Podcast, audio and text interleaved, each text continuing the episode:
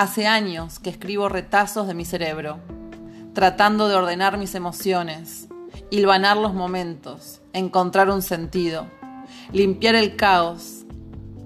Tiro las líneas de mi vida a la marchanta porque quizá en ellas sea el único lugar donde puedo decir todo lo que siento cuando lo siento, en el grado que lo siento. Puedo gritar sin que nadie me escuche, puedo hablarte sin miedo, puedo acercar mi boca a tu oído sin que notes mi aliento. Puedo ser todo aquello que quiero ser sin dudas, sin que mi cerebro me apriete los sentidos. Pero ni siquiera acá hoy puedo escribirlo.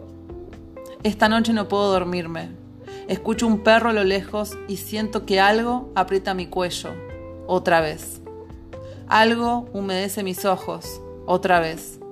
Algo quiero gritar, otra vez. Escribo para poder dormir tranquila. Tal vez soñar que me animo, Tal vez vivir esa vida que quiero contigo.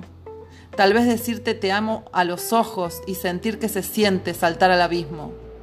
Tal vez algún día, uniendo los retazos de mi vida, pueda encontrar cuándo fue el momento en que comencé a temerle tanto a mostrar lo que siento. El instante en el que comenzó el pánico escénico.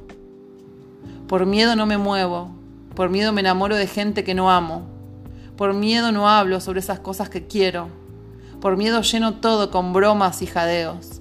Por miedo olvido, por miedo callo lo que quiero decir y lleno los huecos con palabras vacías.